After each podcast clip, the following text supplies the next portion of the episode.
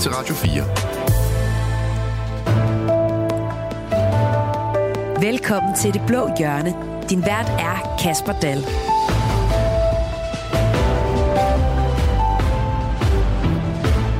Klimaudfordringerne er vores generations største udfordring. I hvert fald, hvis man spørger det tidligere største dyr på den borgerlige savanne, Venstres Jakob Ellemann Jensen. Men er det kun Ellemann, der har set lyset, eller deles det synspunkt af andre borgerlige partier? Det skal vi blandt andet forsøge at finde ud af i denne uges udgave af Det Blå Hjørne, hvor vi sender en klimaspecial fra Magtens Centrum. For øh, er, det en, er der en, der kender til udfordringen med klimaforandringer, så må det være klimaminister Lars Ågård, og det er fra hans ministerium, vi i dag sender Det Blå Hjørne. Velkommen til. Radio 4. Ikke så forudsigelig. Og med mig i dag, der har jeg tre friske og frejdige politikere, der ved en ting eller to om klimaet. Nogen, måske vil, nogen vil måske kalde enkelte af dem for klimatosser. Morten Messersmith, formand for Dansk Folkeparti og partiets klimaordfører. Velkommen ja, til. Ja, tak til, hvor, hvor meget vi prioriterer klimapolitikken i Dansk Folkeparti. Det er kun formanden, der kan sidde med det. Uh, da, da, da, da. Det må jeg nok sige. Det er jo øh, en, en, en ny linje siden, at øh, det var Pia Kærsgaard, der kaldte nogen for klimatosser. Nej, hun er, hun er reserveordfører. De to ting går godt hånd i hånd. Øh, Morten Messersmith, er du en klimatosse? Uh, nej, det er jeg ikke. Jeg er heller ikke en fodboldtosse. Nogen vil måske sige, at jeg er en operatosse. Men klimatosse, det er jeg ikke. Tosserien, det overlader vi til venstrefløjen.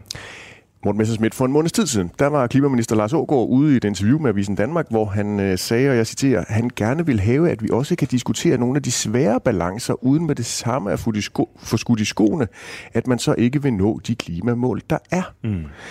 Er du en af dem, der skyder Lars Ågaard øh, ting i skoene? Nej, jeg synes faktisk, det er en klog udtalelse. Altså, derfor synes jeg jo også, at man skal være meget mere optaget af, hvordan vi når det egentlige mål i stedet for det der klimamål. Altså man skal være optaget af de ting, der står nede i klimaloven, at vi gør det på en måde uden at skubbe arbejdspladser ud af Danmark, uden at skabe stor ubalance. Altså, det, det er jo det, der er det vigtige. Det er jo ikke, det er jo ikke svært at nedbringe sit CO2-udslip.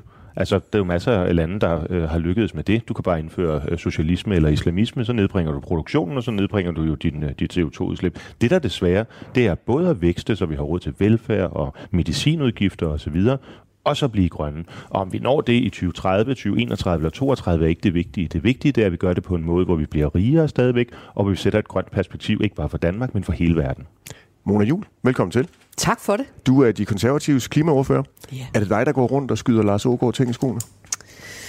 Nej, det synes jeg nu ikke. Jeg synes, at jeg prøver at gøre mig spilbar i forhandlinger og være konstruktiv og jeg synes også nogle gange, at jeg har højere ambitioner, end regeringen har øh, på, for vores klima. Øh, så øh, jeg vil egentlig ellers sige, at måske er jeg nogle gange en sten i skoen. Det vil jeg ikke afvise. Men har Lars Aargaard en pointe, når han siger, at han også gerne vil have, at man skal kunne diskutere de der svære balancer, der er Absolut. i klimapolitikken? Men det gør vi også hele tiden, synes jeg.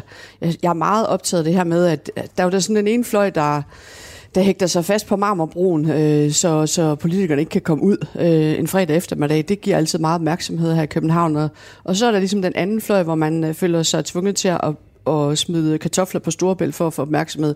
De to fløje skal jo ikke være for, for langt fra hinanden, fordi så når vi ikke øh, de ting, vi skal. Og de fleste mennesker har jo, øh, har jo heldigvis øh, lyst til øh, at, øh, at nå vores klimamål og, og lave den grønne omstilling, som vi er fuld gang med. Og der, der vil jeg da give ministeren ret i, at altså, de fløje skal ikke have lov til at fylde, fordi så, så når vi simpelthen ikke det, vi skal. Lars Ågaard, klima-, energi- og forsyningsminister for Moderaterne. Velkommen til. Ja, tak. Tusind tak, fordi vi må optage denne uges øh, udgave af Det Blå Hjørne her på et af dine kontorer på øh, Holmens Kanal, Magtens Centrum, som jeg jo så øh, fint øh, kaldte det. Har dine to kollegaer, altså Mona Jul og Morten Messersmith, ret? Altså, er det slet ikke dem, der skyder dig ting i skoene, når I skal diskutere klimaudfordringer? Ja, først må man jo lige... Øh altså, der er jo en forskel på, på mig og Morten. Og, øh, og det kommer jo tydeligt frem i det, Morten siger, ikke? Altså, jeg snakker om, at vi skal nå klimamålet, og hvordan vi skal gøre det. Øh, de balancerende hensyn i klimaloven, alt det med øh, balance og konkurrenceevne og sådan noget, det, er, øh, det handler for mig om måden, vi når målet på, men det er ikke en undskyldning for ikke at nå målet. Så der er der jo en, øh, en, øh, en ærlig politisk øh, forskel. Og så, så vil jeg sige, så synes jeg, at Mona har ret i, at det, der er, det, der er udfordringen på det her område, er jo det en af grundene til, at jeg er super glad for, at vi har en flertalsregering hen over midten, det er, at der er øh, to yderfløje i den her debat. Øh, der er nogen, der siger hurtigere, højere og vildere, og hvis man bare antyder, at øh, det er svært at nå det sidste stykke af de øh, klimamål, vi har sat, så får man straks skudt i skoene, at øh, så vil man ikke. Øh, hvis man siger, at noget øh, koster penge, så siger Alternativet, at de har opfundet et samfund øh, uden penge og alternative bundlinjer. Øh, og hvis man, øh, hvis man øh, modsat siger til øh, den øh, anden yderfløj, der er at prøve at høre, det, det er faktisk vigtigt, at vi skal nå klimamålene, så begynder de at snakke om, at øh, nej, det betyder ikke noget, og de snakker som om, at klimapolitik går væk, og kravene til os går væk. Så vi skal have politik inden omkring øh, midten, og der synes jeg, det er godt, at vi har en bred, øh, en bred flertalsregering, for det gør, at vi kan føre den politik uden at være i lommen på de to fløje. Det er jeg rigtig glad for. Så vil jeg så jo lige sige, at de to borgerlige partier, vi har i dag, det er altså to borgerlige partier, som er med i næsten alle de aftaler, vi laver, så, øh, så de er gode samarbejdspartnere også. Oh, jo, jo, jo, men vi hørte jo også lige Morten Messersmith øh, være ude og sige, at øh, om det blev 2030, 31, 32, 33, nogen højere. Ja, det vigtige er jo, at vi overholder den måde, Præcis. vi har, har Lars Ågaard, så mere, mere forpligtet føler han sig jo heller ikke ja, på aftalerne. Men, men, men pointen, pointen er, at Morten til forskel for andre partier, det vil jeg bare sige, det har jeg respekt for i Dansk Folkeparti. Klare synspunkter. Men der er også et håndværk, der betyder, at man så kan være med i aftaler og trække det i den retning. Så den respekt, altså der kan man jo som parti vælge at placere sig sådan lidt forskelligt, ikke? Og der er der, der er der, altså det er helt okay, Morten mener det, han mener og siger det. Øh, derfor kan man godt samarbejde. Men vi behøver bestemt ikke en midterregering for, at de her to partier, øh, uden at jeg skal tale på Dansk Folkeparti's vegne, er med i aftaler. Det var vi også før. Sådan er det i det danske demokrati. Vi laver øh, aftaler på tværs. Det tegner til, at det bliver en rigtig god klimadebat, vi kommer til at have her de næste øh, mange minutter. Jeg er utrolig glad for, at I er øh, med i dag. Inden vi går i gang, så skal jeg lige huske at fortælle øh, lytterne, at det her program det er optaget på forhånd, og derfor så kan I desværre ikke sende sms'er til os øh, i dag. Radio 4. Ikke så forudsigelig. På den ene side, der lyder det sådan her. Jeg synes, det har stået stille i hele den tid, mens den her regering har siddet, og det er et problem. Og øh, jeg hørte klimaministeren sige så sent som i sidste uge, at 80 procent af danskerne skal være enige i alt, hvad de gør. Det kan godt gøre det lidt svært, eftersom der faktisk er danskere, der ikke anerkender, at der er menneskeskabte klimaforandringer, og vi ved, at det er en fælles opgave. Ja, og på den anden side, der kan det lyde sådan her. Vi har øh, tilsluttet os øh, 70 procents øh, målsætningen, men jeg vil altså også være ærlig og sige, at hvis det skal stå imellem, om folk skal sidde og fryse i sådan en øh, klimakrise, eller slutter energikrise, som vi er i nu, eller om vi skal skyde øh, det et, to eller tre år, inden vi når det mål, så ved jeg bare godt, hvad jeg vælger. Og så vælger jeg at udskyde det i et par år. Vi kan simpelthen ikke være bekendt, at helt almindelige danskere sidder og fryser, fordi vi er ved at blive helligere end paven selv. Ja, det var først Pia Olsen Dyr fra SF, og så var det bagefter Inger Støjberg fra Danmarksdemokraterne, når vi hørte. Lars Ågaard, føler du dig nogle gange som en lus mellem to negle? Øh, nej, men jeg tænker, om det var klogt af mig overhovedet at gå ind i politik. Altså det der, undskyld mig, pis, Pia Olsen fyrer af, det er jo til at få ondt i hovedet over. Altså noget af det mest latterlige, som politikere øh, de gør, det er, at de laver en stråmand på hinanden. Og i det her tilfælde, jeg har aldrig nogensinde sagt, at 80% af danskerne skal stå bag hver enkelt forslag. Det er hende, der lægger mig ord i munden, Øhm, og så kører hun bare derud af. Det er så, altså det er så politikerplads, så jeg øh, kan næsten ikke have det i min krop. Og det, øh, jeg sad sgu på et tidspunkt her efter sommerferien og tænkte, jeg, jeg gider ikke bruge min tid på det her. Og så på den anden side, fuck. Altså det skal sådan nogle typer ikke bestemme, vel? Øh, så det der det er et meget godt eksempel på, hvorfor nogle gange, at jeg tror, at folk de bliver sindssygt trætte af at høre på politikere, og vi propper ord ind i munden på hinanden, karikerer, hvad hinanden siger, og forvrænger det. Der er ikke tale om, at 80% skal være bag ved eneste forslag, men en bred del af danskerne skal kunne se sig selv i det. Men, men Lars Ågaard, spørgsmålet, og så, og så spørgsmålet var... Inge, også, Inge, hun kørte jo også, det er jo helt sort. Der er jo ikke nogen, der snakker men, om, at folk skal sidde og fryse. Vi er jo ikke ved at lave en varmeforsyning i det her land, hvor folk kommer til at sidde og fryse. Det er jo et skræmmebillede, som er så plat, så plat. Og det er men, derinde midt imellem, hvor jeg står. Ja, og så, og så er det så... Ja, det er vilkårene. Og så er det så... Ja, men er det vilkårene? Men altså, nu, jeg spurgte rent faktisk, hvordan du havde det i maven. Altså, føler du dig nogle gange som en lus mellem to negle? Øh, ja, altså det, det er et vilkår. Jeg har to kinder. Øh, sådan har herren skabt mig, og der klaskes øh, på begge to øh, fra tidlig morgen til sen aften. Sådan er det at være regering. Det er, det er sådan set okay. Det jeg håber, at de fleste danskere de kan se igennem, er, at det er jo skræmmekampagne. Det er jo teater på den side. Altså når piger igen siger, at der ikke har været klimahandling, undskyld mig. Mona, vi to, vi har lavet, øh, og Morten, I var med, Danmarks historiens største udbud på havvind. Er det ikke klimahandling? Er det ikke klimahandling, når vi laver en lov, der gør, at man kan få geotermi i Aarhus? Det er sgu da klimahandling. Er det ikke klimahandling, når vi arbejder med at lave en brintaftale med tyskerne? Så vi kan... Det er da klimahandling. Vi har sgu da ikke lavet andet. Og hendes eget parti, SF, har været med i alle tingene, mm. og så sidder hun og siger, at hendes gode ordfører ikke har lavet en skid hele foråret. Altså, det er da, det er da det er totalt plat. Og hun ved jo godt, at det, vi mangler på CO2-delen, det er landbruget, det kommer senere.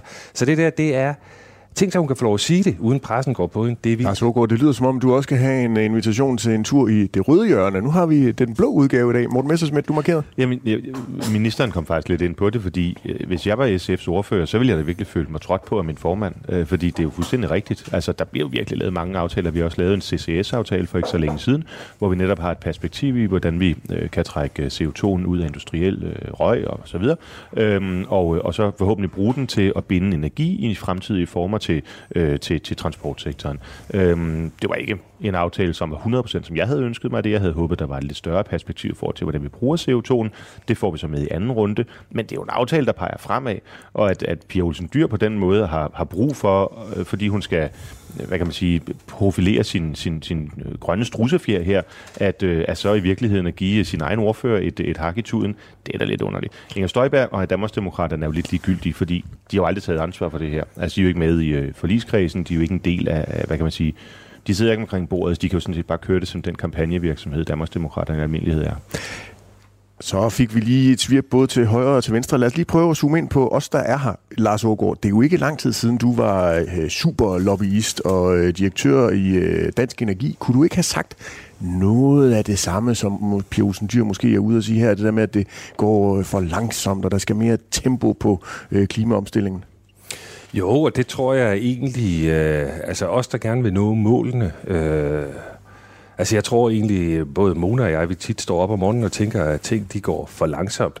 Så det er jo sådan en... Øh, altså det er jo... Det er fordi, altså, at de er utålmodige typer. Ja, ja, men, men, ved du hvad, men, men ved du hvad, Kasper, det er også fordi, det her, det er, som Ellemann har sagt, det er en kæmpe udfordring. Det er altså også en kæmpe forandring.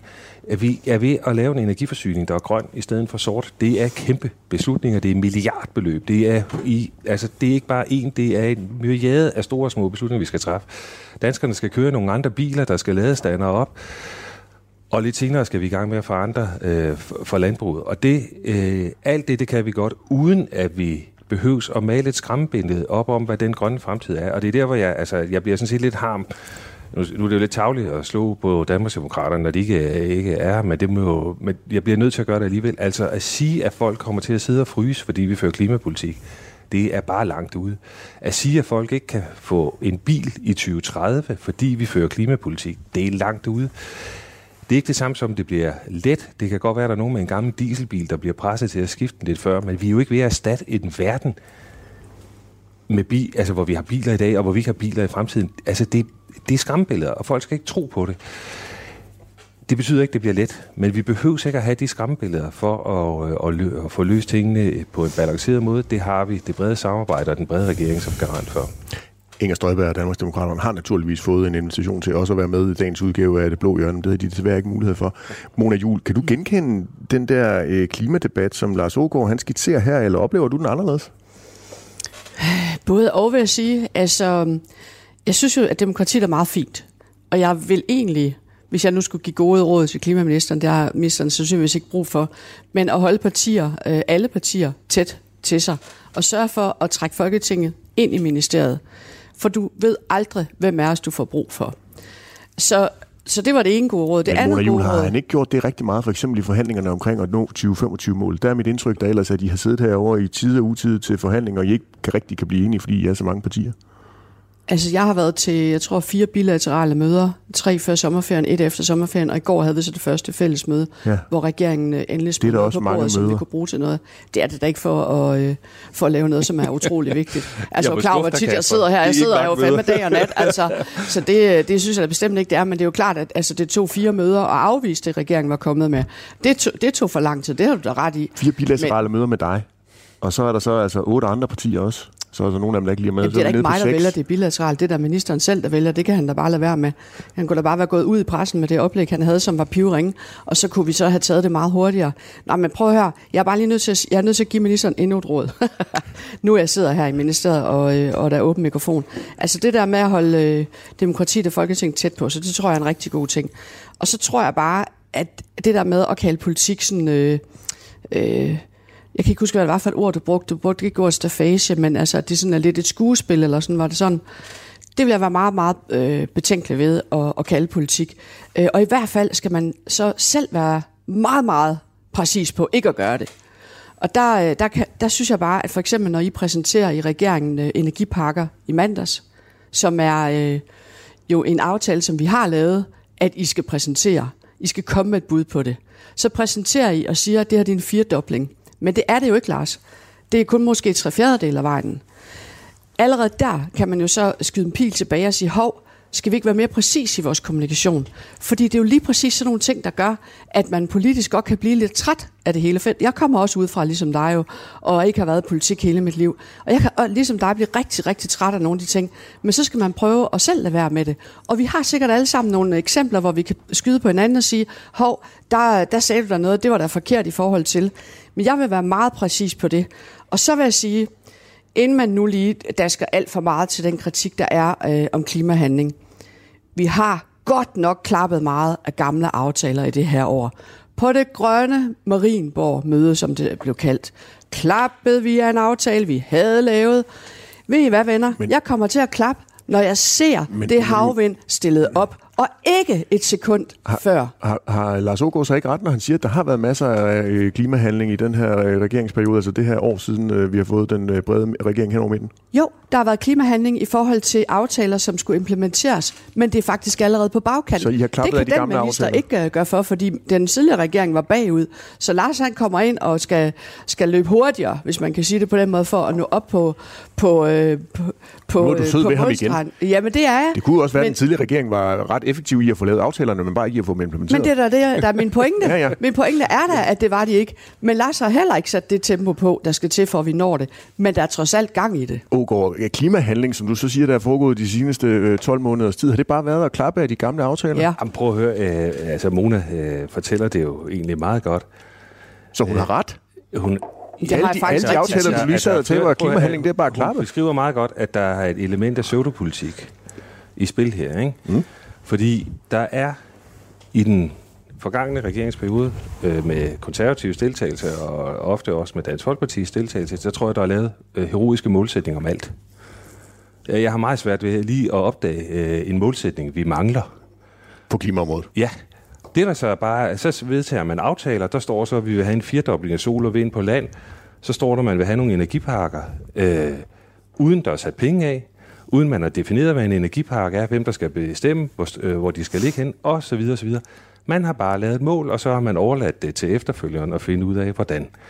Og derfor så, altså jeg ser det faktisk som en, en form for hedersanmærkning, hver gang nogen til, siger til mig, du har ikke sat nye mål. Nej, vi har, altså, vi har 2030-mål, vi har 2025-mål, vi har mål om gasudfasning, vi har mål om fjernvarmeudrulning, vi har mål om VE-udbygning, vi har mål, mål, mål, mål, mål, mål. Det, der går ud på nu, det er at få fundet ud af, hvordan vi realiserer målene. Og der har Mona ret i, at noget af det, det tager tid. Jeg tror, det tog, jeg har, lad mig fortælle, det tog jeg tre møder og beslutte, at vi skulle have 9 gigawatt havvind. Det tog os plus 14 møder, så vidt jeg husker, lange møder, og beslutte, hvordan vi skulle lave udbuddene. Det er, der er rigtig mange balancer, når vi går fra mål til, hvordan vi implementerer det. Og ja, det tager tid, men det er jo, altså, det er jo et af de ting, hvor jeg synes, at det, øh, det er jo godt, at vi nu har en flertalsregering, der ikke behøver at lyve efter at sætte mål, fordi man hænger på en, øh, nogle yderpartier, som kræver en, man sætter på mål. Vi går nu i gang med at implementere, og det er bare, og du har ret, Mona, det er komplekst, og det tager tid, og det er rigtig svært, og der er rigtig mange balancer. Det er et vilkår. Skyldes det, at regeringen er langsom? Hmm. Eller også så er der nogle af dem, der sat målene, der ikke koncentrerede sig, da de gjorde det, om at ligesom fortælle, hvordan vi skulle nå målene. Ikke? Morten Messersmith, har Dansk Folkeparti været med til at vinde Danmarksmesterskabet i målsætninger? Ja, vi er i hvert fald med i klimaloven, ikke? Øhm, men, jeg, men jeg synes, man skal passe på med at sætte for mange etiketter på andre partier. Altså, hvem er yderliggående, hvem er ikke yderliggående. Ja. Altså, ministeren repræsenterer et parti, der afvikler helligdage og indskrænker ytringsfriheden. Det synes jeg faktisk er ret yderliggående. Øhm, men, men må jeg ikke sige, hvis man synes, at regeringen ikke handler, så har vi jo også nogle muligheder. Synes altså, du det? Øh, nej, altså jeg, jeg er sådan set enig i analysen, øh, som ministeren lægger frem, at der er indgået nogle meget ambitiøse rammeaftaler, og nu handler det om at få dem til ligesom at... Så du at, mangler ikke klimahandling fra Lars Ågaard? Måske på nogle områder. Okay. Altså for eksempel har Mona Jul øh, og jeg jo i fællesskab med os Liberale Alliance i, øh, i Energiudvalget i Folketinget nu fået arrangeret, at vi får her senere på måneden en høring om, hvordan fjerde generations kernekraft kan spille ind øhm, i forhold til den fremtidige energiproduktion.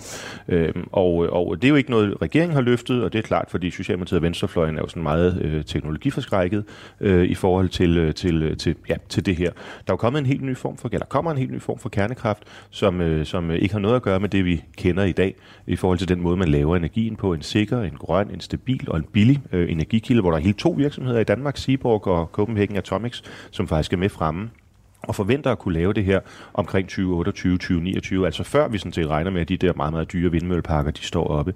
Og jeg synes da bare, det er vigtigt, at vi også øh, har en, hvad kan man sige, en, et åbent sind i forhold til, hvad der er for nogle teknologier, der skal være der i, øh, i, i, øh, i fremtiden. Jeg frygter, øh, at når man kommer 10, 15, 20 år frem, så vil man kigge tilbage på 90'erne og 0'erne, øh, ligesom, øh, ligesom man, man, man gør i dag med, med hele den diskussion, der var i gamle dage om VHS, VHS og Betamax, og sige, at det var godt nok en dyr og dum øh, teknologi, vi anvendte ved de der kæmpe vindmøller, smadrede store landskabsområder og brugte milliarder af skatteydernes penge. Det vi i virkeligheden skulle gøre, det var selvfølgelig den smarte teknologi, nemlig fjerde generations kernekraft. Det kan også være, at jeg tager fejl. Men, men at vi i hvert fald får gjort op med de fordomme, der er fra fortiden. Og det er jo ikke regeringen, der har gjort det, det er den borgerlige opposition eller i hvert fald nogen af os, nogen af os ja. øh, som, som siger, jamen det har vi en fordomsfri tilgang til. Så man behøver ikke bare sidde på hænderne og vente på, at regeringen rykker, hvis man synes, der er noget, der mangler. Jeg gemmer øh, kernekraft-diskussionen til en øh, særlig øh, A, også bare som eksempel. A-udgave af det blå øh, hjørne. Øh, Lars Ågaard, til sidst lige den her runde. Altså, du siger jo, du øh, savner nuancer i klimadebatten, men er du ikke selv med til at prøve at putte de andre i kasser og netop prøve at glemme de her klimadebatter? Det er i hvert fald virker til, at det er den oplevelse, som både Mona Jun og Morten Messersmith sidder med efter at have diskuteret med dig i en små 20 minutter. Jo, altså, det, øh, altså jeg vil ikke gøre mig heldig. Øh, jeg, jeg prøver at lade være med at falde i kassen, men øh, jeg bliver jo, hvordan er det nu, jeg har en formand, der nogle gange har sagt, at man tager farve af dem, man går sammen med, så nu går jeg jo op og ned af politikere til daglig, så det er jo godt at jeg ender med at komme til at lyde som en klassisk politiker, inden i livet stopper her. Og det lyder de... som om, du går mere op af Lars Lykke, fordi I siger fuck begge to hele tiden. ja, men altså, det, det kunne jo også være rart, Mona, hvis du, hvis du nu for eksempel bare lige holder fast i den der VI på land, øh, så er jeg jo Ja, men VI på land kommer vi til. Okay. Så lad os lige afvente vi det. Lad os hellere tage den til vands. men, men jeg hører en, en, øh, allerede en, øh, en selverkendelse her, øh, Lars Ågaard, efter et år i øh, dansk politik. Nej, altså Kasper, det du hører, det er, at jeg er, jeg er skabt af Herren, og jeg er lige så sammensat, som alt andet øh, Herren har skabt. Og, øh, og derfor så øh, kan jeg blive hissig. Jeg kan også komme til at sige øh, øh bandeord i radioen, øh, skal prøve at lade være. Øh, og jeg kan også blive irriteret på andre mennesker og komme til at, øh, at lægge dem ord i munden. Selvfølgelig kan jeg det.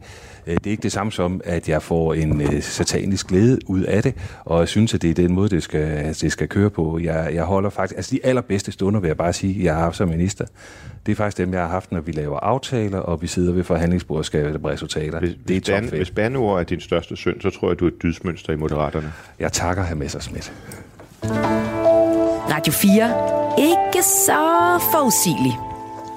I regeringsgrundlaget, der står der, at der skal laves en klimaafgift på landbruget. Og selvom der endnu ikke er kommet et konkret forslag, og ekspertgruppen, der er nedsat, heller ikke er kommet med deres bud på en model endnu, så er debatten jo allerede i fuld gang.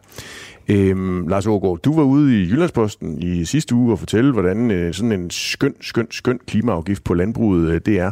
Og hos øh, vennerne i partierne til højre for regeringen, der er man altså, altså ikke specielt begejstret for udsigten til sådan en øh, afgift. Ligesom flere fra Venstres bagland jo også har udtrykt øh, bekymring. Lars Ågaard, hvorfor er det, at vi skal have sådan en afgift på landbruget? Øh, jeg har arbejdet med energisektorens omstilling i øh, 15 år, tror jeg. Vi startede med, øh, da jeg begyndte at arbejde i energisektoren og ville holde fast i kulkraftværkerne. På et tidspunkt så øh, realiserede den industri, det går ikke, vi skal, den isflag, den smelter, og når en industri ser det, så skal man over på en anden. Den isflag, øh, man kan være på, som bærer en ind i fremtiden. Og hvis man hæver blikket lidt, EU holder ikke op med at føre klimapolitik i 2030.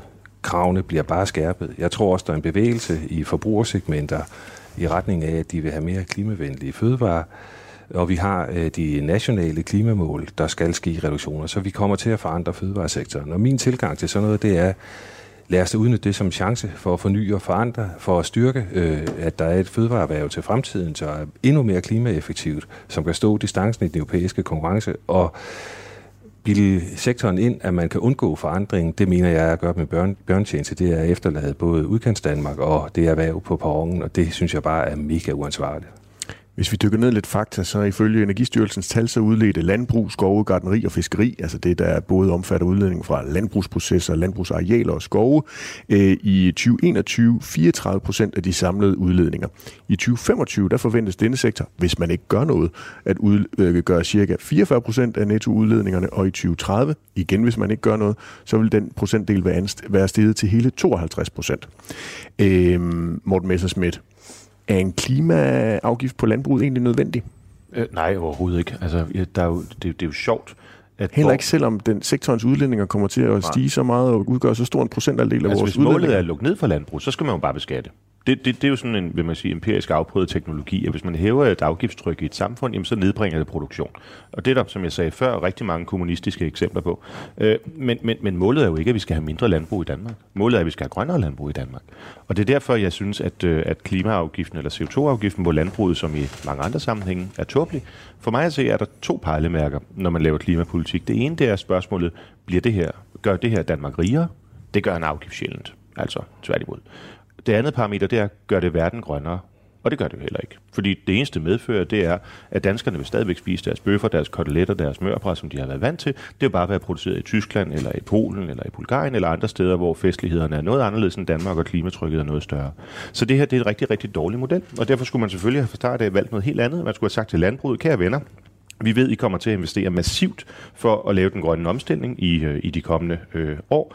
Vi har ikke forudsætninger for at vurdere, om det er enzymer, der skal puttes i køerne, eller om det er sekvestering af metanen, eller hvad det er, der kommer til at bringe jer frem. Men vi har en forventning om, at I leverer, og her er jeres mål, det skal være der i 2030, ellers så falder hammeren.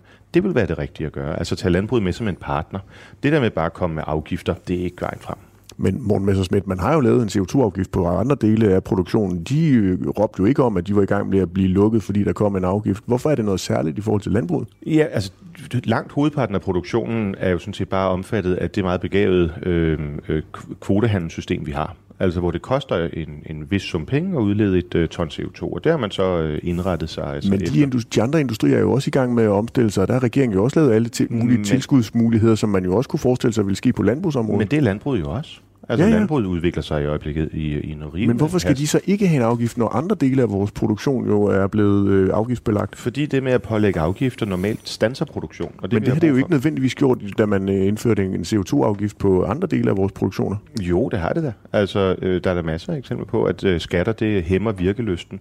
Hvorimod det, at du laver en, en værdi, af, altså hvis du gør det, gør det værdifuldt og nedbringe dit CO2-udslip, jamen så, så får du en, en anden effekt. Det er Men Morten Messersmith, har du set en helt almindelig, kan du komme med en, et eksempel på en helt almindelig øh, industrivirksomhed, der har været ude og sige, at vi har været nødt til at lukke vores produktion, fordi der er kommet klimaafgifter? Ja, altså du kan for eksempel pege på Aalborg Portland, som ville have lukket ned, hvis ikke de var blevet undtaget. Ja, det er de jo så ud. Ja, de er så blevet undtaget, ikke? Nej, de er ikke blevet undtaget. Ja, de har fået gratis kvoter. Ja, det har de jo fået. Det er jo EU-regulering, der gør det. Jo, hvis ikke de fik det, så ville de ikke ligge der længere. Og det udfases så i øvrigt i takt med, at den europæiske regulering den ændrer sig, og Portland de får en rabat på CO2-kvoten, og så gør vi jo det. Altså, øh, altså forskellen på mig og Morten her, det er, at jeg mener, det er ærke, det er nærmest, altså den borgerlige side af mig, holder af afgifter til at lave adfærdsregulering. Fordi så er det netop ikke politikerne, der skal sidde og vælge alt for specifikt, hvad er det for et svar, et, øh, et erhverv eller vi som borgere skal give. Så åbner vi op for en enorm kreativitet i forhold til, hvordan at man kan undgå at betale afgiften. Det er både virksomheder og danskere gode til. Så afgifter er gode for at presse en udvikling i retning. Men vi kan ikke kun komme med den faste hånd og sige en CO2-afgift. Vi bliver nødt til at have den kærlige. Og det var så, hvis man tager, og det vil sige, at den kærlige betyder også, at jeg se, det proveny, afgiften giver, det skal tilbage til landbruget. Øh, jeg tror, når vi får analyserne, jeg kender dem ikke endnu, jeg glæder mig helt vildt til, de kommer, men det kan da sagtens være, at vi får behov for at understøtte forandringen i det erhverv i et større omfang, end de indtægter, der kommer ved CO2-afgiften. Lad os prøve at se det. Øh, det vil have modeller, som man kan ikke synes jeg, for andre øh, det her erhverv. Det kan ikke lade sig gøre ved kun at komme med den der hårde hånd. Man bliver nødt til at have den kærlige. Og det var præcis det, vi gjorde med Portland de fik en afgift, lidt lavere sats, og så er der et massivt støtteprogram sat op for CO2-fangst, som den aftale, vi er sammen om, så man bliver nødt til at gøre både og. Så det er ikke, det er, her er det ikke, øh, ikke enten eller. Mona Jule, du er enig med den borgerlige del af Lars Ågaard? Ja, langt hen ad vejen er jeg. Altså, øh, jeg synes, afgifter øh, kan noget i forhold til at, øh, at netop adfærdsregulere. Men vi kommer jo ikke til øh, fra konservativ side at afgifte noget, hvis det ikke giver mening, og hvis det ikke bliver kompenseret tilbage, så man ikke kan drive sin virksomhed. Men vi går ind for på landbruget, at vi lægger en CO2-afgift på nogenlunde samme niveau, som vi har gjort i forhold til øvrige industrier. Vi har ikke sådan et, øh, vi har ikke nogen branche, vi ligesom synes er vigtigere end andre, hvis man kan sige det på den måde, på trods af, at jeg er jo selv øh, gammel Arla-pige, og jeg synes, at vores øh, fødevareproduktion i Danmark er helt fantastisk. Men jeg tror, at den kan blive endnu mere fantastisk, og det er sådan set det, der er hele målsætningen med at lave en grøn omstilling i landbruget. Det er jo at sørge for, at vi har verdensklasse fødevareproduktion, også i fremtiden. Så kan det lade sig gøre, er det ene spørgsmål. Det er jo derfor, der er en ekspertgruppe i gang. At vi har ventet i tre år, det kunne jeg godt have undværet. Det kan jeg lige så godt sige. Jeg synes, vi skulle være gået i gang med det som det første, da vi gik i gang med klimahandling, da vi havde lavet den ene målsætning, der skulle til. Øh, men fordi det er den, en sindssygt svær øvelse. Så det ene spørgsmål er det her med, er det overhovedet muligt? Hvordan skal man gøre det? Det er levende produktion, der er til gode at se. Og det andet det er, hvordan kan vi gå ind og sikre og understøtte, at, at erhvervet eksisterer og stadigvæk øh, giver det til Danmark, som vi har behov for på alle fronter. Fordi det her det er, jo ikke, det er jo ikke en isoleret ting omkring landbruget. Det er Christian Hansen, det er, det er vores emballagevirksomheder, det er, det er hele fødevarekæden, helt frem til vores gourmetrestauranter og hvad ved jeg, som jo er med til at tiltrække turisme. Så det er en kæmpestor fødekæde, som vi tager fat i. Og selvfølgelig øh, undtager vi ikke nogen, men vi er, jo heller, vi er jo ikke sat i verden for at straffe nogen, vi er jo, vi er jo sat i verden for at lave en grøn omstilling, og det lytter jeg mig også til, at øh, landbruget er helt klar på. Men, men jeg synes, det er et forkert tilgang at sige, at, man, at, at der ikke er nogen dele af dansk industri eller dansk erhvervsliv, som er vigtigere end andre. Selvfølgelig er der det. Altså øh, det, at øh, især i den her omskiftelige verden, bare forestil jer, hvad, eller tænk over, hvad der er, sket de seneste 3-4 år. Vi har fået en global øh, pandemi, som lagde verden fuldstændig ned. Lige pludselig så er der krig 1000 km fra Danmarks grænse. Altså, vi er nødt til at indstille os på, at der er noget, der hedder central infrastruktur for at have det danske samfund til at fungere. Det er sådan noget med, at vi skal levere. Vi skal have vores eget øh, energiforsyning, for eksempel. Det er ret vigtigt. Altså, der var det bare spørge ned i Tyskland, øh, hvor, hvor stort et problem der er, hvis man bliver afhængig af en nabo, som lige pludselig øh, får en jernblødning. Ikke? Øh, jeg synes også, det er ret vigtigt, at vi, at vi laver, i hvert fald er, er, har mulighed for at lave vores egen mad.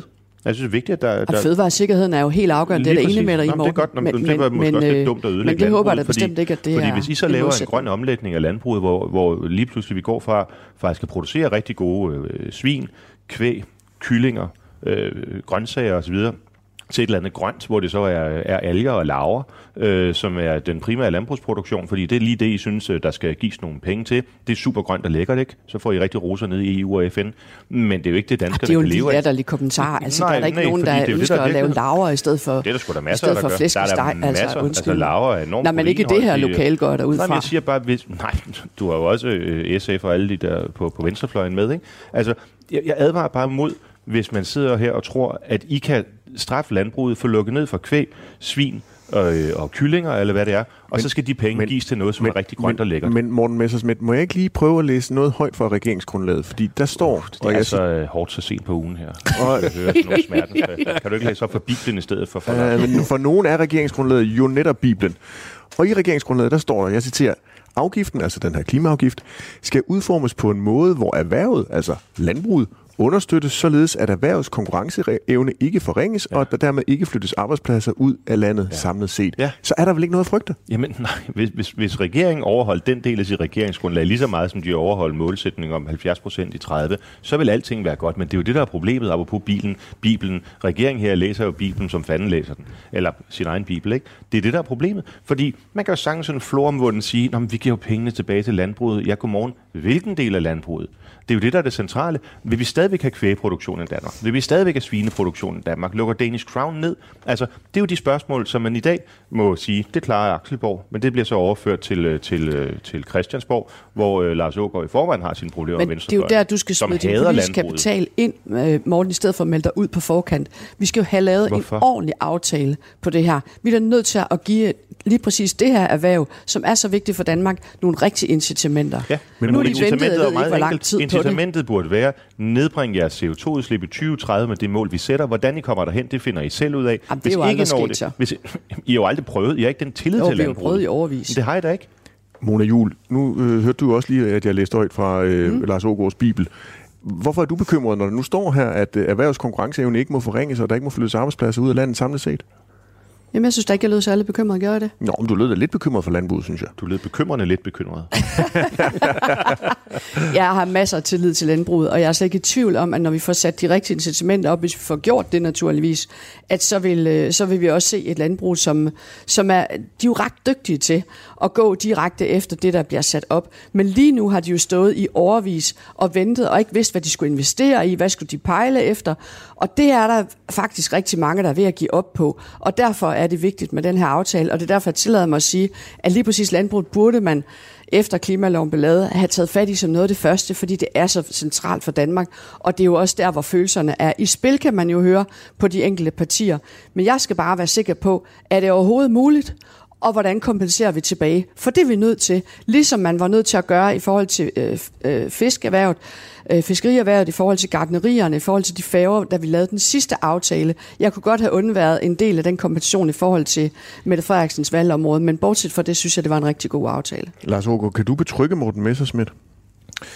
Øh, Forstået på den måde, vil der stadigvæk være kvægproduktion og svineproduktion, ja, og vil vi stadigvæk ikke- have et Danish altså, Crown efter sådan altså, en klimaafgift er kommet ind? Dansk landbrug er nu 2023 og er nu 2030. Det vil forandre sig. Og der er ikke nogen, der har øh, stillet en garanti om, at der ikke er øh, nogen del af landbruget, der vil blive udfordret af den her forandringsproces. Og på det på driftniveau, der vil der være nogen, der bliver udfordret. Det er helt sikkert. Det Men vil, forestiller det du vil dig- den, Det vil den almindelige markedsøkonomi også gøre. Jo, ja, men Lars det, det om, forestiller det- du dig, at vi vil stadigvæk vil have kvægproduktion? Ja, det vil vi da have. Det Svineproduktion? Ja, det vil vi da have. Selvfølgelig skal vi have det, ellers er vi da ikke med i en aftale. Altså. Det- Vil Danish Crown stadigvæk levere øh, rødt kød, eller vil de lave... Øh, De laver Danish Crown primært øh, fantastisk svinekød, øh, Ja. så, så det er det, de gør. Men, men Kasper, eller vil de lave laver? Altså, nu ved jeg for eksempel, at Morten Messerschmidt, han rigtig godt kan lide sådan nogle lidt mere øh, altså bløddyr i skaller. Så, jeg, Østers. Ja, ja østers. Ja, det er fordi, det er en invasiv art. Det er en pligt at få dem fjernet. Nemlig. Og, det, og, det, og, det, og det der med, hvad Med vi, det, der, vi spiser Jo, med stor fornøjelse, det kan udvikle sig øh, over tid. Og jeg, jeg, i den sluttede kreds, så vil jeg godt nævne, at jeg, øh, jeg, i hele mit liv har jeg været så glad for Østers, men jeg har faktisk en enkelt gang fået det samme med herr Messerschmidt. Og hvis selskabet ellers er fornøjeligt, så kan de der dyr godt glide ned. Men det behøver vi jo ikke. Der vil jeg så hellere have en flæskesteg, der er så nødt til at bekende kulør. Lars Ågaard, du har jo også været ude i et interview i sidste uge i, øh, i Jyllandsposten, hvor du øh, er citeret for at sige, at når du lytter til nogle af partierne på øh, højrefløjen i den her debat omkring en CO2-afgift på landbruget, så citerer jeg dig for at sige, jeg hører stillstand, jeg hører lad os holde fast i fortiden. Ja. Er det det, du hører fra Morten Messersmith, altså at vi skal blive et eller andet sted i fortiden og ikke fremtiden? Jamen det er en... Øh, der er i hvert fald en risiko her, at hvis man ikke hæver blikket og tænker på, at der i 2031, 32, 33, 34, 35, 36 og så videre derudaf, at der lever vi i en verden, hvor der bliver et vedvarende pres på at få de CO2-emissioner ned, og det kommer også til at påvirke landbruget. Hvis man nu lægger det til grund, at det er i den fremtid, og man tænker lidt kinesisk, så skal man jo lave en langsigtet strategi for at få et, øh, styrket erhverv derhen. Hvis det bliver sådan, som jeg gerne vil have det, så rammer vi 2030, så er landbruget del af en fælles europæisk regulering, så skal de konkurrere på mere lige vilkår med andre dele af Europa, og der skal de stå så stærkt øh, som muligt i forhold til det. Så der er en risiko for at bilde nogen i landbruget ind, at I kan blive stående. Det kan de ikke. Og hvis først man som erhverv erkender, at vi kan ikke blive stående, så beder man jo om at få afklaring, og der er jeg sådan set, øh, altså, øh, jeg hører også de stemmer i landbruget, som Mona refererer til, nemlig der siger, øh, nu har vi været i nogle år i den her situation, hvor vi ved, hvad der skal ske noget, nu vil vi egentlig gerne hen og have, have afklaring. Og derfor så øh, hver morgen, når jeg møder ind på arbejde, så kigger jeg længselsfuldt hen i indbakken og håber på, at rapporten fra svareudvalget er der. Øh, til gengæld, så Mona, jeg synes, det er lidt let at sige, at man skulle bare have gået i gang med det her som det første. Det er mega komplekst det her, og du har selv været med til at sætte det ekspertudvalg i søen, som skal levere svaret Fordi på den tidligere regering ikke leverede et oplæg. Ja, ja, men, men, men det er fair nok, men altså, nu, jeg kan jo kun leve livet ud af forruden, ikke? Øh, så jeg håber, at du er med på, at vi bliver nødt til at vente på den ekspertudvalg, som er der nu, fordi det, Det har vi er sagt komplekst. hele tiden. Jeg er siger godt. bare, at det der med tålmodighed, det er ved at være svært. Morten Messersmith, vil I gerne i Dansk Folkeparti trykke på pauseknappen? Øh, nej, altså vi vil bare gerne, øh, hvad kan man sige, gøre de ting, som lever op til de to mål, jeg satte før. Et, bliver vi rigere. To, bliver verden grønnere. Øh, og det er det, det, det, jeg pejler efter. Øh, og det synes jeg egentlig er et meget ydmygt øh, og også ambitiøst øh, mål. Så du kan ikke genkende det, når Lars Ågaard han hører dig tale, eller Inger Støjberg tale, eller Pia, øh, Pernille Vermund øh, tale, at han så hører stillstand, og de gerne vil blive i fortiden? Nej, altså det er jo, det er jo fordi, han er blevet politiker. Øhm, men, men det der er sagen, det er, at hvis nu man lå landbruget være omfattet af kvotehandelssystemet, så var det jo langt mindre problematisk, end at vi laver en CO2-afgift. Fordi når, når dansk industri for eksempel har taget på sig, altså i bred forstand taget på sig, at nedbringe sit CO2-udslip, så er det fordi, man har haft et kvotesystem, hvor man kunne konkurrere på, på CO2-udslip. Altså fordi Tyskland var omfattet, Bulgarien, Rumænien var omfattet. Altså når de udleder ton CO2, når de laver varme, så skal de også betale for det. Ikke? Derfor bliver det attraktivt at nedbringe sit CO2-udslip. Men at lave en singulær, entydig dansk afgift på landbrug, så er der jo ikke noget at konkurrere med. Og så betyder det bare, at produktionen flytter ud. Og det, det, det, det gør hverken verden grønnere, eller Danmark rigere, og derfor er det dumt. Men Morten Messerschmidt, der står jo i regeringsgrundlaget, at Ja, det, det føler jeg mig så ikke helt bundet af. ikke skal må betyde, at der flytter arbejdspladser Og det må til udlandet. Lars Ågaard? præcis. klasse med den EU-begejstring, vi hørte fra Messersmith. Ja, det, ja, det der var den. glæder mig. glæder mig. jeg. Og jeg vil bare sige, det er også regeringspolitik, at vi skal have ændret den europæiske klimapolitik, sådan så at fødevareværet kommer ind i det kvotesystem, ja, Selvfølgelig. Messersmith snakker om. Så drop alt det, det kan vi, det, kan vi, det kan vi så øh, bare først, øh, hvis vi lykkes fra 2030, og der er jo ikke nogen garanti for, at, at at Danmark lykkes med det, selvom det er vores politik. Kasper, jeg vil lige nævne en anden ting, som jeg synes, der er rigtig vigtigt på det her tema. Der var forleden en meningsmåling ude, der sagde, at 80 procent, tror jeg næsten, af danskerne... Pas på med at sige 80 procent hver gang. Øh, ja, ja, men okay, jeg kan jo ikke gøre ved, hvis 80 procent af danskerne støtter det. De sagde, de støtter, gør I jo det rigtige, de Lars støtter, Aagaard. De støtter en Så kan I jo bare køre. Ja, må, skal, de støtter en klimaafgift. Det er jo rigtig godt, at 80 procent støtter det. Det er bare...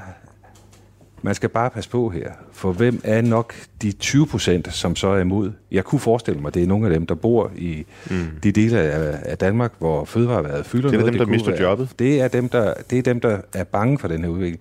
Og det er bare for at sige, derfor, når jeg går op i, at der skal være bredde, også bredt politisk samarbejde, så handler det om, at flertallet skal altså også udvise en forståelse for, at det er en svær omstilling for dem, der skal stå den igennem. Og vi har pligt til at også at hjælpe den omstilling igennem. Så den, den ydmyghed skal vi altså have over for de dele af landet og over for det erhverv, som, som nu mangler at få deres klimaregulering på plads. Jeg mangler ikke at besøge nogen landmænd. Jeg mangler ikke at lytte til nogen øh, organisationer. Og det vil jeg gerne have, sige klart og tydeligt. Herfra, vi kommer ikke til at lave en aftale, som går imod øh, klimalovens regler. Det kommer vi simpelthen ikke til. Og det er jo præcis, som du lige har læst op, Kasper. Vi skal jo sørge for, at vi stadigvæk har en fremragende øh, fødevarebranche i Danmark med alle de følgeerhverv, der er. Men jeg tror virkelig på, at med nogle rigtige pejlemærker, så kommer vi til at stå endnu stærkere. Og det er vidderligt øh, intentionen herfra. Og jeg glæder mig rigtig meget til at komme i forhandlinger, ligesom da vi sidst forhandlede landbrug, hvor konservative også var helt klar og tydelig i den forhandling.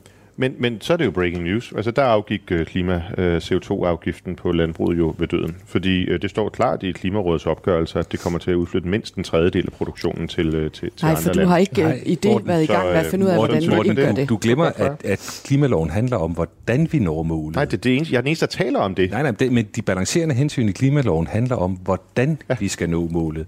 Det du snakker om, det er at lade de balancerende hensyn være argumentet for, at vi ikke når målet. Der er en forskel. Nej, jeg lader det bare være styrende. Altså, når jeg har skrevet under på klimaloven, så er det netop fordi, at I har givet håndslag på, at når vi når målet, så gør vi det uden at flytte produktionen ud. Uden det skaber stor ubalance, ulighed osv. osv. Og der må man bare sige, de opgørelser, vi har i dag fra Klimarådet, som ved Gud ikke er nogen, jeg har udpeget, altså det er jo enhedslistens proselytter, de siger entydigt, at laver man en, øh, en afgift på, på landbrug, uden der sker noget ja. i andre EU-lande... Hvis du ikke kompenserer, ja, hvis du ikke gør det- andre jamen, tiltag. kompensere. Det er, det er balancerende kalde det, hvad det hensyn. vil. Det er balancerende hensyn, og dermed så afslører det jo også, at der helt sikkert bliver et dilemma, vi skal tage Du er nødt til at lave incitamenter for alle brancher, der skal omstille sig, ellers så sker det simpelthen ikke. Det sidste spørgsmål i den her runde, Lars Ågaard. Hvor bred en aftale skal der laves på den her klimaafgift, før du er tilfreds? Ja, så der er jo en, øh, en aftalekreds, som øh, var med i øh, den første del omkring øh, industri. Øh, og så er der i øvrigt også en meget bred forligskreds, der er sammen omkring landbrugspolitikken. Så det er svært at se for sig, at det her det kan øh, gennemføres øh, uden at vi tager de partier med, som vi i forvejen har forlig med. Og så synes jeg øvrigt, det er en... Altså for mig er det altid en ambition at have øh, de ansvarlige partier, der kredser inden øh, omkring øh, beslutningsmætten i det her land øh, med. Så jeg har ikke sådan et færdigt tal, men, men, øh, men vi skal levere et balanceret resultat, og så håber jeg, at flest muligt vil være med til festen. Radio 4. Ikke så forudsigelig. Ja, jeg lovede jo lytterne, at vi skulle øh, omkring vedvarende energi, altså vindmøller på land, solceller på land. Og Morten Messersmith, jeg er med på, at du suser ud af døren lige om lidt. Men jeg laver lige et, øh, et oplæg, og så skal vi lige høre Messersmiths pointe, inden vi tager den videre. For nyligt, der præsenterede nemlig øh, regeringen sit øh, udspil til mere sol- og vindenergi. Den peger, altså regeringen, blandt andet på 32 potentielle energiparker. Der skal også være større kompensation til naboerne, og så skal det være lettere at opføre energiparker. Når vindmøllerne snorer, når solen skinner ned på solcellerne, så skaber vi et grønnere, friere og tryggere Danmark. Sol og vind skal være vores allesammens ven. Ja, sådan lød det fra dig, Lars Hågaard. Det lyder jo næsten sådan helt Morten Korsk, øh, Morten Messersmith. Det lyder jo pragtfuldt, det der med, sådan, at øh, solen den skal, skal skinne og være alles ven. Er du dus med flere vindmøller og solceller på land? Nej, jeg er først og fremmest dus med himlens fugle. Jo, jo, øh, men det kunne jo godt være, at vindmøllerne Hugo. og solcellerne Øh, også Hugo, kommer. Ja. Ej, jeg synes, jeg synes godt nok, det er grimt. Altså, det må jeg indrømme. Altså Og vindmøllerne? bliver, Ja, altså, men, men også de der kæmpe anlæg af solceller. Jeg bliver godt nok trist, du ved. Men handler rundt i, klimaomstillingen øh, om, hvad der er kønt, eller hvad der er grimt? Nej, behøver ikke nødvendigvis være, være grimt, fordi det er godt, vel? Altså, så, så hvis vi bare får designet nogle smukke solceller, så er Dansk Folkeparti med? Jeg synes virkelig, det er trist at køre rundt i nogle af de der meget, meget ti- tidligere, meget, meget smukke dele af det danske landskab, hvor netop, øh, du ved, fuglene fløjtede og kornmarkerne stod og så videre, og så i dag bare se dem omdannet til sådan et fuldstændig goldt glaslandskab. Øh, folk, der har købt deres, øh, deres øh, huse i forventning om at, at være i, ja, netop netop ude i, i naturen, og så lige pludselig så bor de bare i sådan en industriørken der. Jeg synes, det er ekstremt øh, trist at se. Det er ikke, fordi jeg er imod solceller. Altså, det, det er da fint, hvis man kunne bygge det på, på byens tage og, og andre steder, men, øh, men at øh, vores smukke, smukke Danmark på den måde skal omdannes til et goldt øh, industrilandskab, det synes jeg er trist. Og øh, vindmøller på land, jo. Altså, hvis man kan finde en, øh, hvor der er lokal opbakning til det. Øh, vi har jo igennem alle årene øh, kæmpet ret hårdt for det her med, at, øh, at øh, beboerne, der bliver ramt af det, hvad end det er skyggekast eller lavfrekvent støj osv., at de skal øh, kompenseres. Og den la- ordning, man har lavet nu, hvor det hvor er det, er det 7.000 kroner eller sådan et eller andet øh, helt latterligt øh, beløb, man, øh, man kan få. Det synes jeg virkelig er, øh, det er, jeg synes, det er hundfolk. Altså hvis vi skal have de her kæmpe industrianlæg, og de bliver jo altså mange hundrede meter høje nu, så bør det være ude på, øh, på havet. Øhm, problemet er jo bare, at, øh, at det er enormt dyrt. Øhm, og det er også derfor, at øh, nogle af de her vindmølleparker, de begynder at blive, blive aflyst. Men Morten Messerschmidt, må det slet ikke genere nogen, det her? Altså må det slet ikke genere nogen, når de måske så skal have den her kompensation?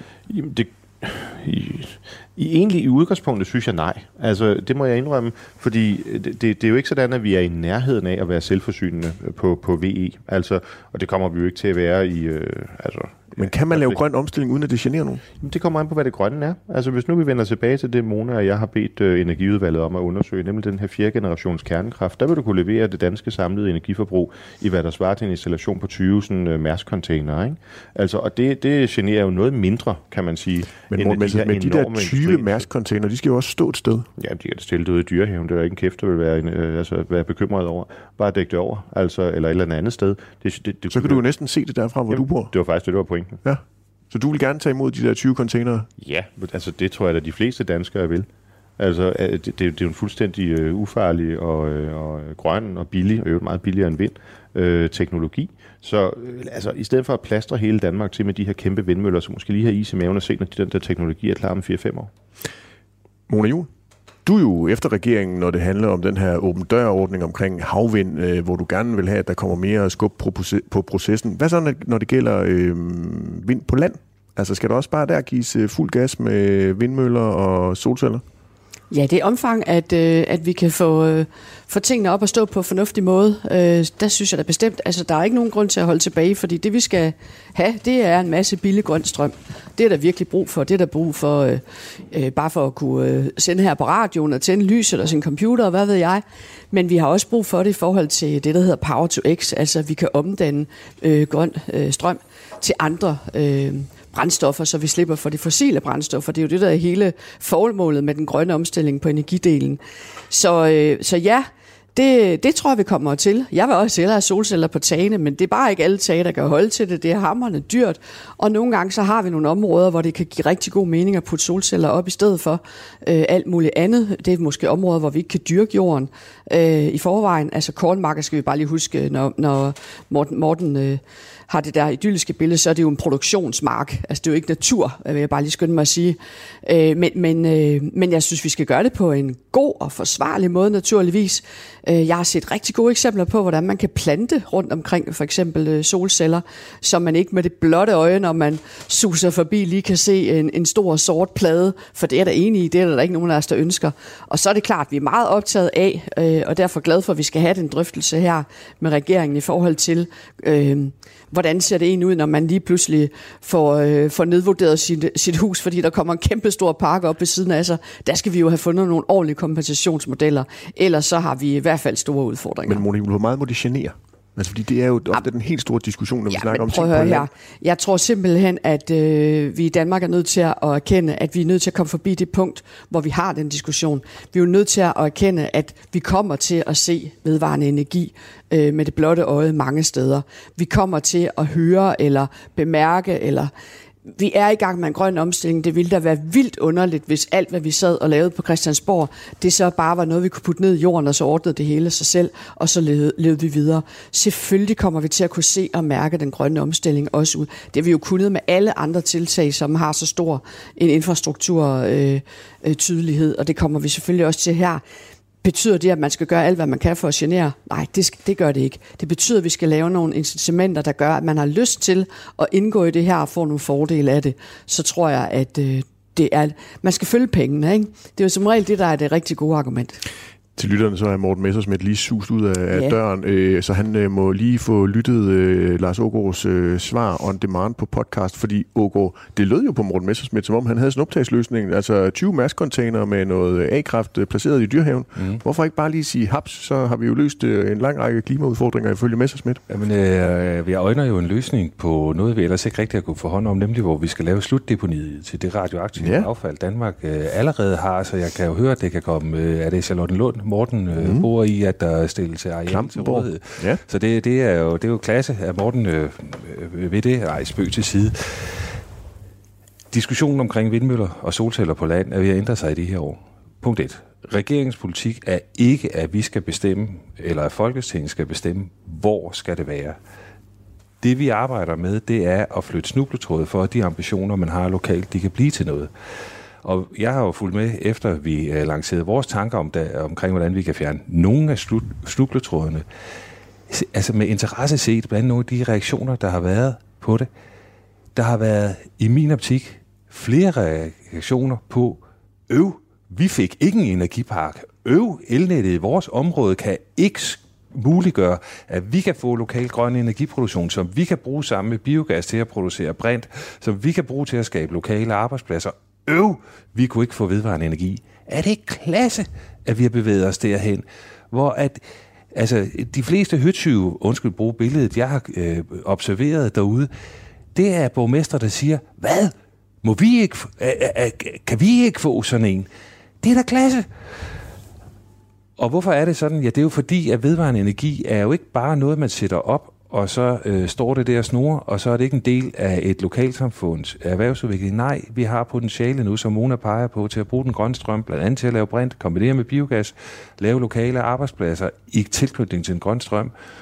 Og så vil man gerne have det lokalt. Vi skal kigge på de kompensationsordninger, Mona snakker om. Det er jeg enig i. Noget af det ligger også i regeringens udspil. Det skal vi drøfte. Så, så jeg tror, vi er på vej ind i en fremtid, hvor, hvor den kommer til at vende rundt. Vi kommer til at skuffe dele af Danmark, at vi kan ikke få, hjælpe dem med at få vedvarende energi op hurtigt nok. Og en af grundene er blandt andet, at det kræver ligesom en elledning. Det, det er kun min mor, der bliver forbavset over, at øh, man ikke kan lade alting trådløst op. Øh, det kræver en elledning, ikke? Og derfor så er der nogle dele af landet, der kan vores højspændingsnet. Det kan simpelthen ikke så vi ser de ambitioner, man har lokalt. Det skal vi investere i at gøre noget ved. Er det også fordi i dag, som borger, hvis man har gode idéer, så bliver man jo netop bremset af mange af de benspænd, der ligger. Altså, øh, og, og det får også nogen til at give op, ikke? Altså også virksomheder, hvor man ligesom har gode idéer til, skulle vi ikke gøre sådan her, og skulle vi ikke dele den her overskudsvarme, og skulle vi ikke gøre det, du og dat. Ja. Og det er helt fantastisk, når det sker. Og der må man bare sige politisk, at der, der, der, det er der, hvor vi skal have tempoet op, Lars. Ikke? Fordi der skal vi have fjernet nogle af de, alle de benspænd. For der er jo rigtig mange, der gerne vil. Mm. Og så skal vi lige huske, at der er også nogen, der ikke er totalt begejstrede. Ikke? Ja, ja. Dem har jeg også fået en del af, og jeg skal ud og besøge en af dem, fordi, fordi der er også nogle steder, hvor man må sige, okay, øh, den familie der, de er godt nok øh, hårdt ramt, hvis det er, at øh, et af de projekter bliver til noget. Og det skal vi sørge for, at, at de ikke Men derfor øger vi jo altså også betalingen for dem, der vil sætte noget op med over 2 milliarder kroner i vores forslag frem med 2030, at det skal gå til naboerne, og det skal gå til de lokalsamfund, der stiller areal til rådighed. Så det er jeg helt, øh, helt med på. Jeg konstaterer bare, at de steder, hvor kommunerne gør det godt, der får de jo opbakning, der får de jo naboerne med. Ejendommen, der ligger helt tæt på, de bliver opkøbt, der bliver givet kompensation til de nære naboer, og energiselskaberne må jo gerne gøre mere end de, den lovgivningsmæssige bund, vi vil lægge under det her. Vi når ikke mere i øh, denne uges udgave af Det Blå Hjørne. Fik du ikke lyttet med fra start, så kan du selvfølgelig finde øh, dagens program og alle mulige andre af vores udsendelser som podcast i Radio 4's app. Tusind tak til dagens øh, gæster, Moderaternes klimaminister Lars Ågård, konservativs klimaordfører Mona Jul og Dansk Folkepartis klimaordfører og formand Morten Messerschmidt. Programmet er lavet i samarbejde med Avisen Danmark, hvor jeg, Kasper Dahl, til daglig er politisk redaktør. Kan du ikke få nok af politik, så finder du Radio 4's andre politiske programmer i Radio 4-appen eller alle hverdage live mellem kl. 11 og kl. 12. Tusind tak, fordi I lyttede med, og rigtig god weekend. Du har lyttet til en podcast fra Radio 4. Find flere episoder i vores app, eller der, hvor du lytter til podcast. Radio 4. Ikke så forudsigeligt.